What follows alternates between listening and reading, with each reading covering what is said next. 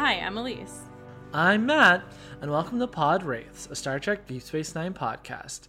If this is your first time joining us, we're two friends watching Star Trek Deep Space Nine and sharing both our deep and irreverent thoughts on our favorite Star Trek series. This week we're talking about Season 4, Episode 15, Sons of Mogh. Teleplay by Ronald D. Moore and directed by David Livingston. Sons of Mogh aired on February 12, 1996. This week on Deep Space Nine, Worf's brother Kurn arrives on the station and asks Worf to kill him. Meanwhile, Klingon ships are detected outside Bajoran space. So, Elise, we'll start this episode the same way we start every episode, trying to take over the world. No, um, that's a Pinky and Brain reference for all the children. Every time you say it, I think to myself, Pinky and the brain, brain, brain, brain. Like every time. There you go. Similar wavelength. Yeah. All right. Did you or did you not remember this episode? Um, I remembered that there was an episode called Sons of Mogh and that it had to do with something regarding Worf's brother, but I did not remember what exactly happened. But once I was watching it, I was like, oh yeah, this is what happened. So it didn't seem Yeah. completely foreign to me. Yeah, I'd I'd forgotten that there was a B plot with the Klingon ships Yeah. outside Bajoran space, and Can like I tell you something really funny? I forgot there was a B plot between watching the episode and writing my notes. uh, well, I mean, it exists, and then it does. They do like fishtail or dovetail very nicely, and like the plots like crossover, right? Yes. Um, but I will say it's very it's been very weird to watch this episode right after watching the TNG episode Rightful Heir.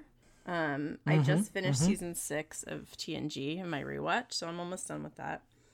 And that is the episode where like the clone of Kahless shows up.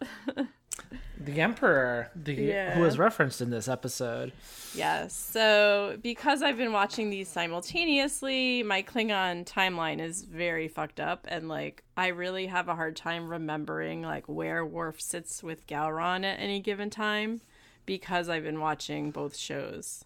And it's like every time I go back to you know, DS9, it's like this is the future. It just it's very confusing to remember, especially since you know, we're at a part right now where like it's not that far after where I'm at in TNG. So it's just I mean, obviously Worf doesn't come to Deep Space Nine until after TNG is over, but it still was very like it's probably just a couple years ago. It wasn't like ages ago.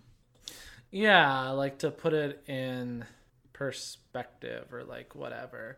Um this is like it's only like from season 6 of TNG like what? Like 2ish years later, Yeah, exactly. right?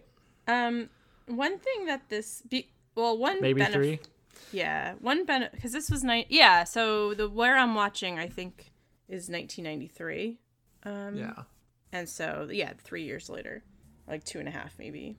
Um, one thing that's really been interesting though, especially with watching that episode and then watching this one, is kind of the difference between how Picard and Sisko react to Klingon stuff. Um, I don't want this to sound like I'm insulting Sisko at all but like Picard and we've talked about this a lot. Picard is like is an explorer um and Sisko is is not. That's not what his role is. So I always felt that Picard was a little bit more worldly um than Sisko because of that.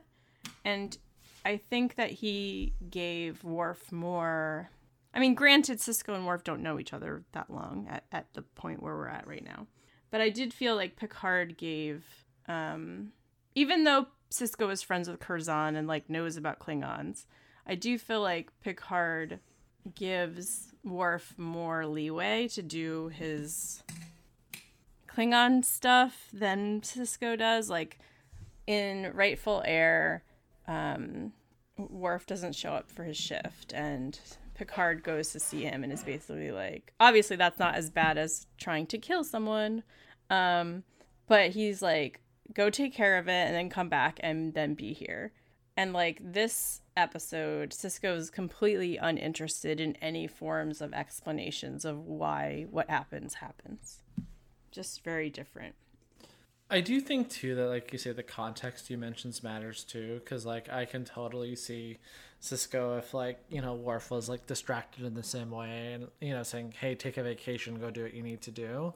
I just think again it's it's the varying like levels of like severity and like I, I think too and I don't it's been a while since I saw it but I think it's a more interesting kind of contrast between the two of them would be Picard's reaction to Worf killing Duras after Duras murdered mm. K'Ehleyr. Yeah. And like again, That's it's fair. been it's yeah, been like, a while. These two incidents of what I just said are not anywhere equal. Like I, I fully yeah. admit that. Yeah. But again, just seeing them so close together too, I can I can kind of yeah. see that. But like I think Picard's pretty pissed, but also like does recognize that like the Klingons don't have an issue with it and don't consider it like murder right. and you know yeah whatever, i think it's that it's, it's like that bit that's different for me i think that picard yeah. knows that and Sisko's not interested in that at least in the situation that is happening here i mean Sisko yeah. has every right to be furious. This is happening like at the station. So he's basically doing this murder at his job. You know, like I I get it. Yeah. Yeah. Now I'm sad about K'Ehleyr. I'm in my K'Ehleyr feels. well, and it's like yeah, I mean we'll get to the end we we get to yeah. the end.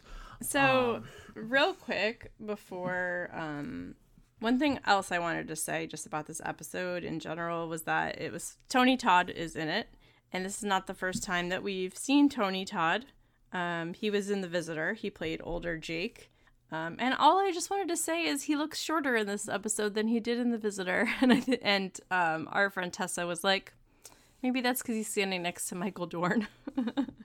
How tall is Michael? I know Tony Todd is tall, but I don't. Yeah, but like, but Kurn like didn't seem as tall as like tall Jake. But also Jake was standing next to that college student, so like he wouldn't have looked short. Yeah, Michael Dorn's six four. Okay. What's Tony Todd? Six five. Damn. So. It must have just been the perspectives then. Well, or maybe I mean they gave too, Worf like lifts or something. Shoes. Yeah, I was gonna say platforms. so speaking of rightful heir, which I mentioned earlier, um, I just want to segue a little bit I was in England recently visiting my sister and also friend of the pod, Lozzie.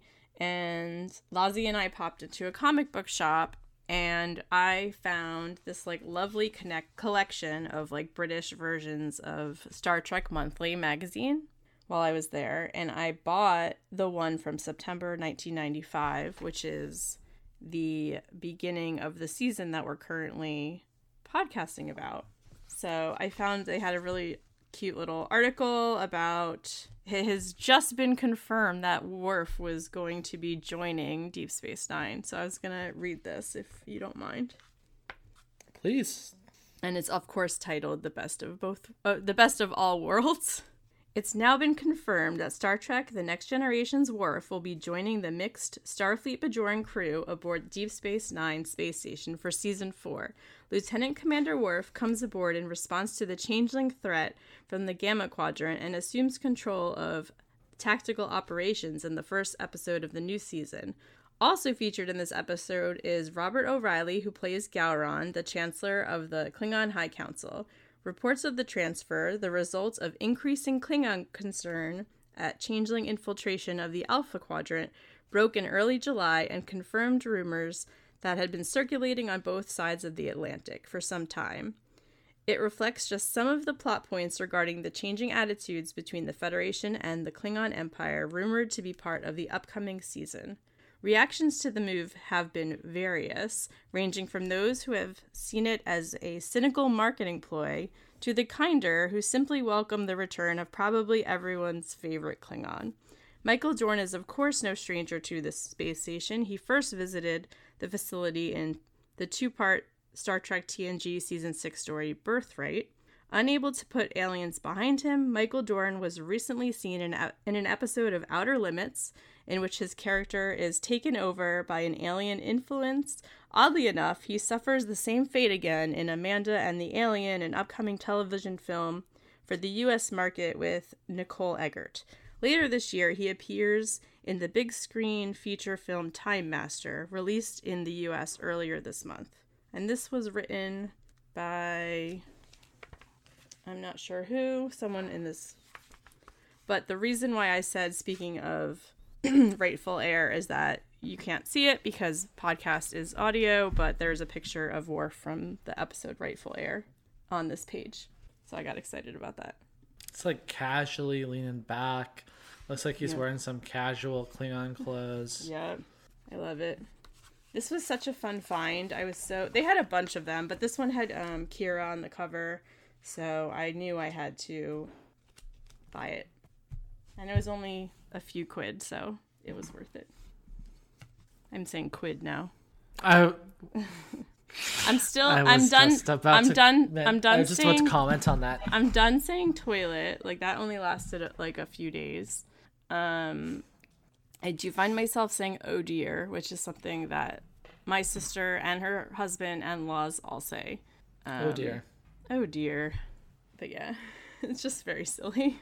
How was your niece?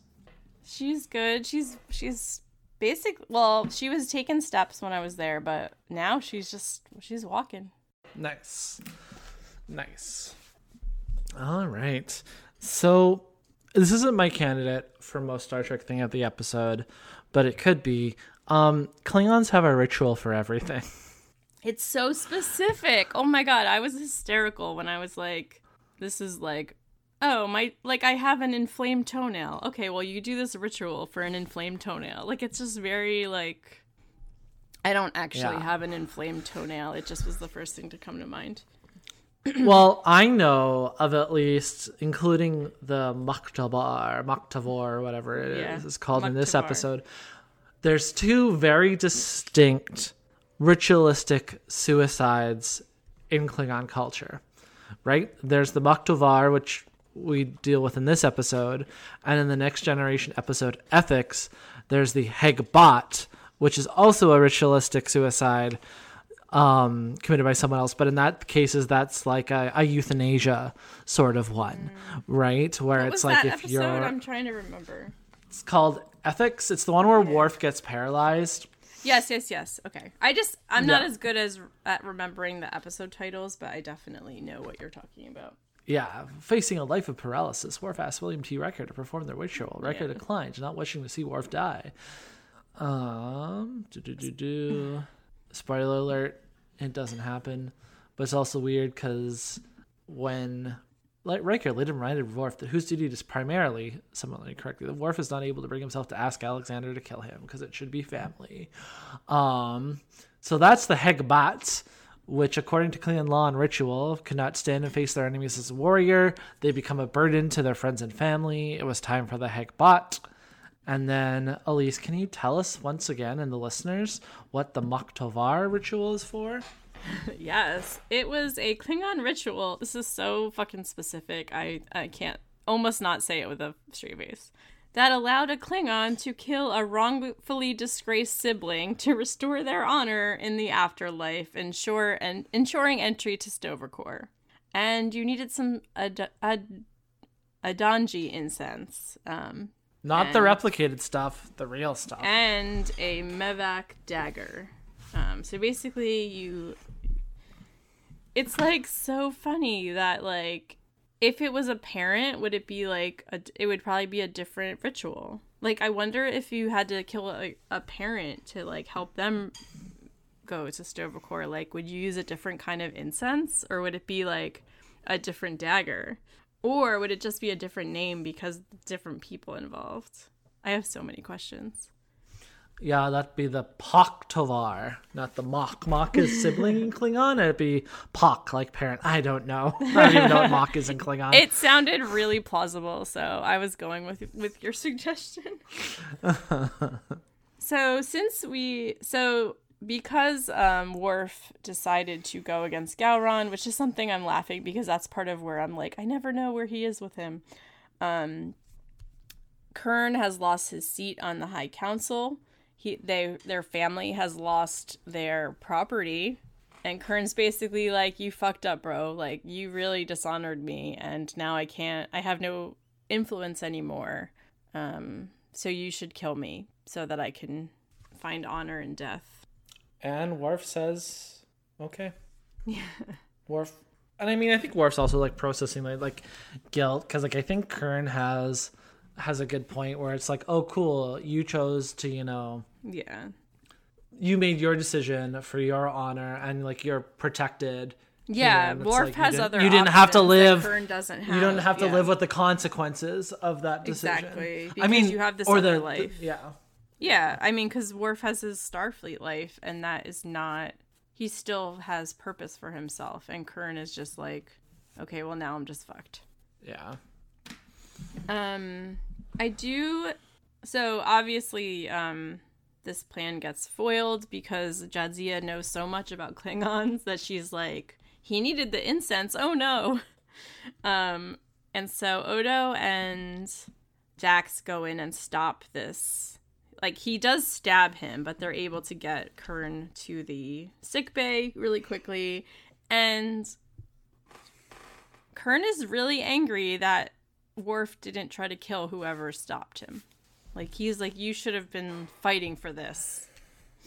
and then they decide to put him in a job.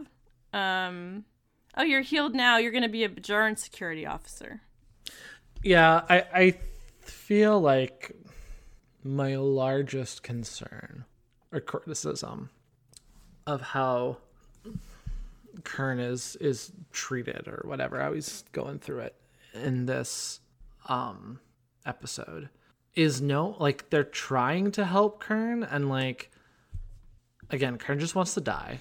And I get yeah, that that's he what he basically wants. let tries to let someone that he's supposed to be like fighting for in his new security role. Like he basically like lets them attempt to kill him. But it's like no one at the same time is like saying, "No, Kurn, I don't want to do that." What I'm mean, like trying to like, like there's just no. I think a lot of like, Kurn's not given a lot of agency, and Right. like I can fully appreciate them not wanting to kill him, or you know participate in the ritual or anything else like that. But it's like, it's a lot of Worf throwing shit at Kurn to do Yeah, to try and help him. I would and say it's like, Kurn but- has almost no agency in this episode. Well, and ultimately, in the con- do you want to just go to the conclusion now, and we can talk about that? Yeah, that's fine because it's like gonna be hard to avoid it. I hate this so much. I literally hate this. It's interesting that it's presented as you know The better Kirk option. defeating the yeah Kirk defeating the Kobayashi Maru because it's original thinking. So like Kurn, everyone gets what they want, right? Or like Kurn dies, but Worf doesn't actually physically kill him. They just I don't know, memory wipe him. The neuro, use the neuralizer. and change from his Men in Black. and pretend Well, that they- he's like the son of some friend that they have. Yeah. they just give him a new identity. They like brainwash him and give him But a new he identity. doesn't have all the information. It's like if you were severanced, but you didn't know, like, like you didn't have a choice in the matter. I don't know if you watched that show, but I really had a hard time. A that Dax basically suggested this, and then B that Bashir went along with it. It seems completely against me- medical ethics to me. Um, like I feel like they should have gone to like some some shady place and had this done because it does not make any sense to me that Bashir would be involved with this. Like they should have gone Yeah. where they should have gone to that place in Minority Report where Tom Cruise gets his new eyeballs from the Russian space station guy from Armageddon.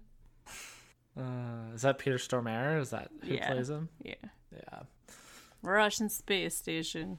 Um, I always forget that guy's name, and I literally just call him the Russian space station guy for like 25 years.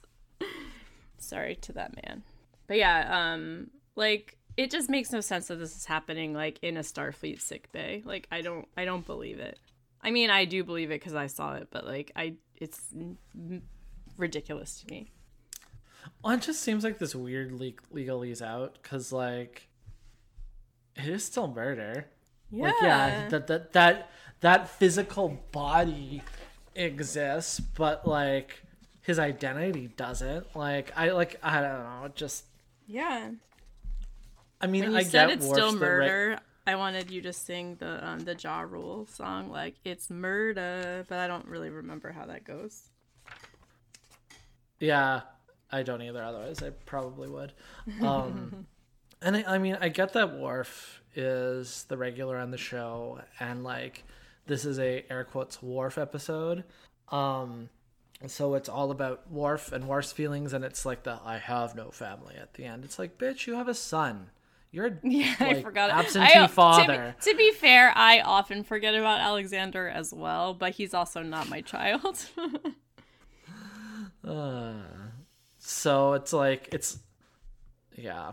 this episode's more about Worf than it is about Kurn, and like Yeah. I get it, but it just the fact that like Kurn isn't given any choices, and no one like seeks to actually like journey with him through this depressive episode. It's just ultimately like, here, try this, here, try this, or yes, I will kill you. Oh no, here, try this, or like, oh, I'll science fiction kill you, not you know, whatever. It's Yeah. just yeah. yeah, it does Yeah. feel very much like someone going through a depressive episode and needing support and just being given like tasks to do. Yeah. Yeah. On Not a great, Bob. On a much less bad uh, on a part on a part of the episode that I actually enjoyed. Um, I'm really really enjoying Worf and Dax becoming confidants. Um, we've never seen Worf really open up to anyone on both of his shows. Like he never had someone that he really related to. Um, I mean a little bit, you know, he I think he and Tasha Yar were friendly. Um, I think he and Riker had some things in common. Um, but like he didn't he doesn't really have like someone that he's friends with really on TNG, I don't think. Um and Dax has a lot of knowledge with regard to Klingons, so he under she and so like two parts, like Dax understands the Klingon culture and understands Federation culture. So she's like almost uniquely a good person for him to talk to, and it really helps. I'm sure that um, she's lovely and very funny and cool and the best person ever. Um, it just makes me so happy to see Worf opening up to someone in general. Plus, they have some nice sexual tension when they're fighting together, when they're practicing their fighting skills. Yeah, there's definitely some flirting going on there. Yeah, he's like, You tried to trick me with your outfit. and then she was like, What are you talking about? And then, like, smiles when she looks away. And I'm like, Get it, girl. And then she's basically like, "You're distracting me with all those like uh, rawr, rawr, grunts and everything else." Um, That was hot. I did like that also. Like, the friendship seems to go both ways. Like, he's very understanding of her, and she's very understanding of him. Like, he wasn't mad at her. I mean, half of him probably wasn't mad at her for interrupting him because he probably didn't want to actually kill his brother. But the other part was like he understood her her motivations and that in her culture that is not something that you do and that she was probably also thinking about his Starfleet c- career and things that he wasn't considering and it just made me happy that he didn't blame her or resent her after she stopped him. well, yeah, because she goes to apologize, and he's like, yes. "You were following your conscience. There's, you know, and what is more honorable than that?" Or Yeah. whatever he says.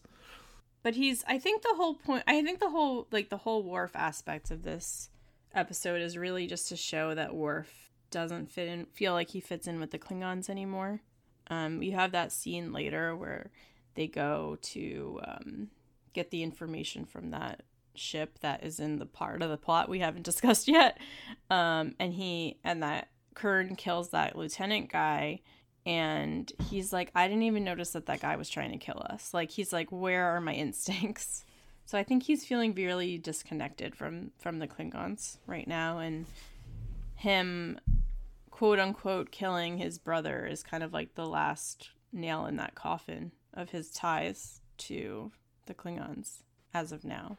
I like how there's seemingly no consequences or rep- reprises from the Klingons for, you know, an officer of theirs being killed on the ship that while it was docked at Deep Space Nine, ostensibly for medical aid. Yeah, that is really weird. Um, that was definitely one of the loose ends on the episode. um, yeah. But yeah, the whole like so there's this plot where the Klingons The are plot like, I forgot cl- about. are like cloaked mines outside Bajoran space, and like that that whole exists so like you can have that climactic moment where you Yes. know Worf has this crisis, right? So Yeah, and so it's very oh, we get a bunch of like because O'Brien and Kira are together on a runabout, and we get a bunch of like scenes of them just like in various like first the runabout and then the Defiant later, where I just felt like they kept changing the perspective because they're like, okay, this is one boring ass room, like how can we make it look like not the same every time we pan back to them? And I just felt like it looked like one time Kira was in the background, one time O'Brien was in the background, and I found that very funny. Like they're probably like, okay, how many ways can we film this one room? yeah, I really did like too the way like where after the the ritual fails and and Kurn wakes up in the infirmary, the way that they sh- did the POV shot, So you had the POV of like Kurn's POV looking up at Worf, and then Worf like looking down onto like Kurn to show the different levels. I thought that was, I I enjoyed that the design of those shots, but Yeah. One thing I will say, and we were talking about this when I was watching it on Friday with AJ and Tessa, was it's so funny how different the like meetings are on D Space Nine compared to TNG. Like TNG, they have that like rounded-ish um, conference table, and here everyone just like in Sisko's office leaning against stuff, like having a conversation about what to do, and like the just the. I don't think that was in the office. That was in the Oh. conference room. They just weren't using the table. Okay, so like- sorry, but st- my points that like almost proves Yeah. my point more actually. Um, like they're just so casual and just like, okay, we just need to get this done, and it just felt it. It's. I saw a funny tweet or post or whatever this week that was like, TOS is the standingest um, Star Trek, and TNG is the sittingest Star Trek, and then AJ and I decided that T- DS9 is the leaningest of all the Star Treks because they're just leaning against the stuff all time. bisexual lean. Yeah. Um, and that was also like an interesting kind of setup with that shot too, because like it starts, it's like the tracking shot or whatever, right? Where Yeah. it starts with Bashir getting the tea, and then you go through. Everyone gets their thing, and it's like, Yeah. Did Julian just offer to get Jadzia tea, or is she the only one that wanted it when he got up and offered it to everyone? Or maybe Jadzia was like, uh, bitch, get me one too. so I was just gonna say to wrap up the like the mine story Yeah. real quick. Um, they, you know, Kern and Worf steal the plans to where all the mines are, and then Kira like warns any because all the you know all the Klingons are like cloaked, so she you, she can't tell where they are. So she just basically warns the whole area, "Hey, we're gonna blow these up," and then like all of the decloaked like ships like come back into like cloak. They like are on they sorry, all the cloaked ships like decloak and like leave, and it's like, yeah, bitch, we knew you were there. I don't know why I'm saying bitch so much on this episode. Um, but apparently that's where we are. uh, speaking of where we are, it's time to visit Altair Four. Yes. To have a big, big drink of the Altair Water Thirst Quencher. Altair Water first being mentioned in the context of Star Trek, ordered by Dr. McCoy in the bar in Star Trek 3, and then Altaira from Altair 4 in The Forbidden Planet. Elise, who are you thirsting for this week? Dax and Worf, as I said earlier, I love that they've become confidants, and I'm going to go as far as to call them playmates. Playmates. You get me. Um, yeah, yeah. That was that was also my my nominee for Yes. the Altair Water Thirst Quencher because again, it for an episode that like has some some heavy themes and problematic pro- plot resolutions, it starts pretty thirsty. Yeah, it really did. Because without that scene, to be like, this isn't a thirsty episode, and we've been there. But uh, I like, no. yeah. I had to be like, okay, that is the only thing that is thirsty in this episode. I guess Dax also wanting the tea, but that literal thirst. Uh, my nominee for the most Star Trek thing of the episode was we have crew members returning from a thing uh, as a reason for them to be on a runabout or shuttle to discover something or for something wrong to happen or whatever. So it's not a conference, it's a survey of the colonies, but same difference. Um, I would just say mine is probably the non-main character having zero agency, um, because their plot doesn't really matter in the grand scheme of things. Was there anything else you wanted to cover in this episode? I don't think so. You? No, I think I'm good. You are good. I'll be even better when we're done and I start posting the podcast again. All right, Elise, until next time, where can folks find more of you on the internet? You can find me on Letterboxd and Storygraph at chicken double underscore tendy. That's T E N D I. You can find me on Blue Sky at chicken tendy.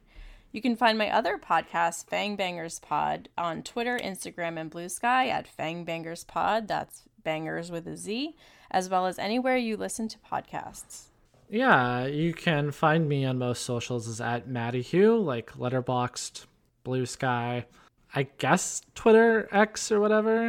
Occasionally, I've officially deleted mine this week. I'm so yeah, I saw myself. that. I occasionally I basically only log on to it when I think I have like some pithy comment that Yeah. I think might get more than two likes, and then it doesn't because I don't use it enough, so the algorithm pushes it down. Just because I like- still do have more followers there than Blue Sky. But. I still feel like I'm kind of cheating because like I have the Podwraiths and the Fangbreakers Pod Twitter accounts. Like I'm not deleting those, so it's just like I can still poke around a little bit, but like I don't need to go. like be checking it every day. You can catch all of us together, speaking of which, All of us. at- on Twitter, Instagram, on Blue Sky at Podwraiths, and you can also email us at podwraiths at gmail.com. Please remember to rate and review us on the podcatching system of your choice. Thank you again to our editor Melissa and DJ Empirical for our interstellar theme song. And until next time, computer and program. Bye.